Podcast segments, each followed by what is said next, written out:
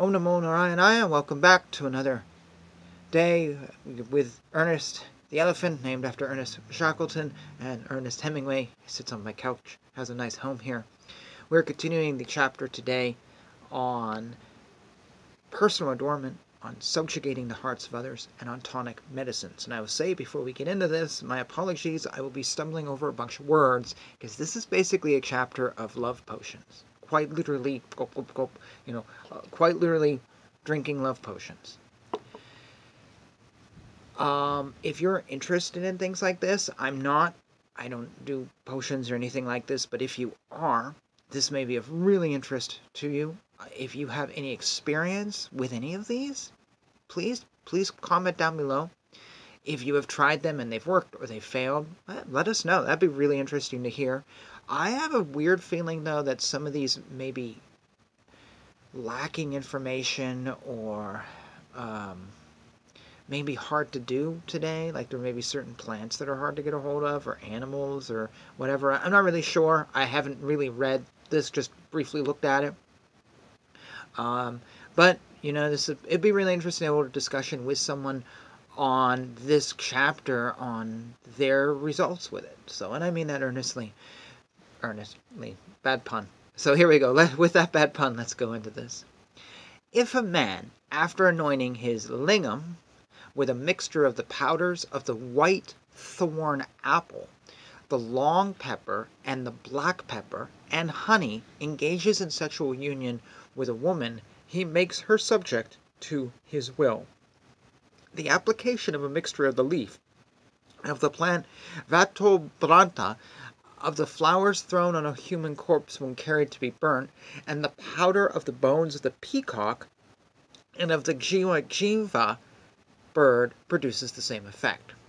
The remains of a kite who has died a natural death, ground into powder and mixed with kawach and honey, also has the same effect. Anointing oneself with an ointment made of the plant Emblica myrabolans has the power of subjugating women to one's will. If a man cuts into small pieces the sprouts of the Vajrasuni plant and dips them into a mixture of red arsenic and sulphur, and then dries them seven times, and applies this powder mixed with honey to his lingam, he can subjugate a woman to his will directly that he has had sexual union with. Or if, by burning these very sprouts at night and looking at the smoke, he sees a golden moon behind, he will then be sorry he will then be successful with any woman. or if he throws some of the powder of these same sprouts mixed with the excrement of a monkey upon a maiden, she will be given in marriage. She will not be given in marriage to anybody else. Please excuse me one second. If the pieces of the arris root are dressed with the oil of the mango and placed for six months in a hole, made in the trunk of the sisu tree and are then taken out and made up into an ointment and applied to the lingam, this is said to serve as means of subjugating women.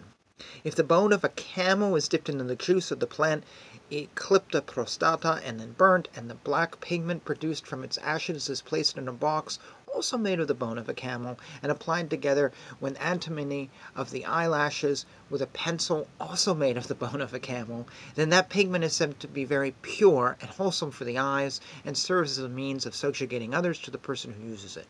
The same effect can be produced by black ointment made of the bones of hawks, vultures, and peacocks. Thus ends the ways of subjugating others to one's own will. Now, the means of increasing sexual vigor are as follows.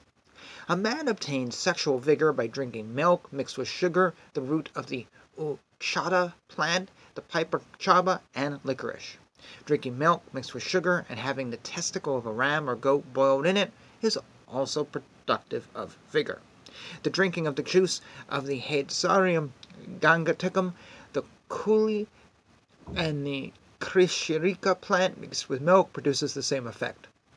The seed of the long pepper, along with the seeds of the Sansevieria, Roxburghiana, and the Hedysarum gangeticum plant, all pounded together and mixed with milk, is produced productive of a similar result.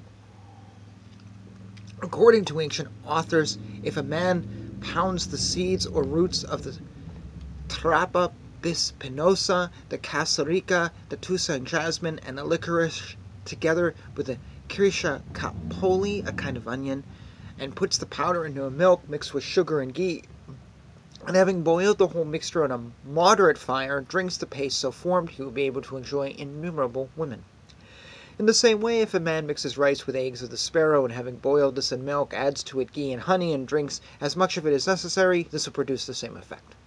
If a man takes the outer coverings of a sesame seeds and soaks them with the eggs of sparrows, and then having boiled them in milk mixed with sugar and ghee, along with the fruits of the trapa spinosa and the casarica plant, and adding to it the flour of wheat and beans, and then drinks this composition, he is said to be able to enjoy many women.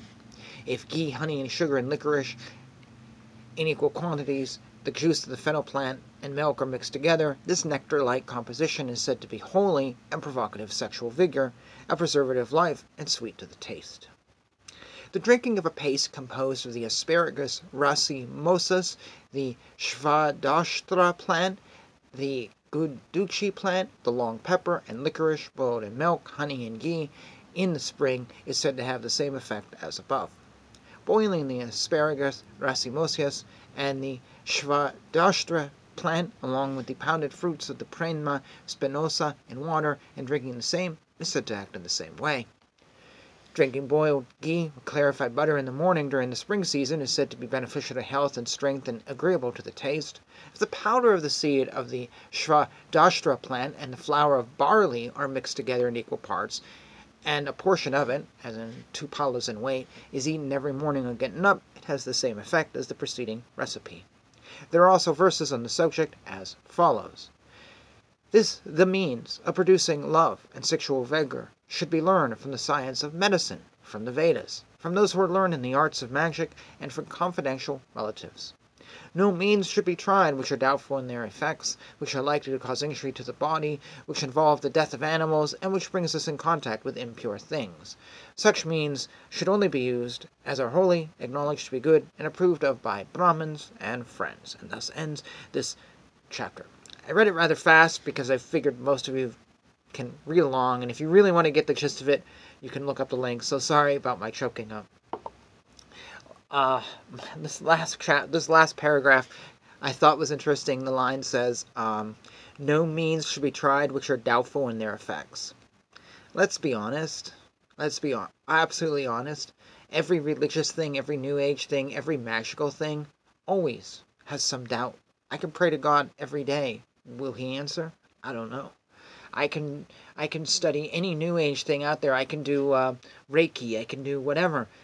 There's always a sense of doubt it won't work. So so you shouldn't do anything that's doubtful in the effects, which means everything you do here will absolutely have an effect. But we can't guarantee that. Probably people will say, "Oh, well, it didn't have an effect you could see, or the effect's not happening now." There's always excuses, but let's let's be honest. That that sentence doesn't really work. Doesn't work logically.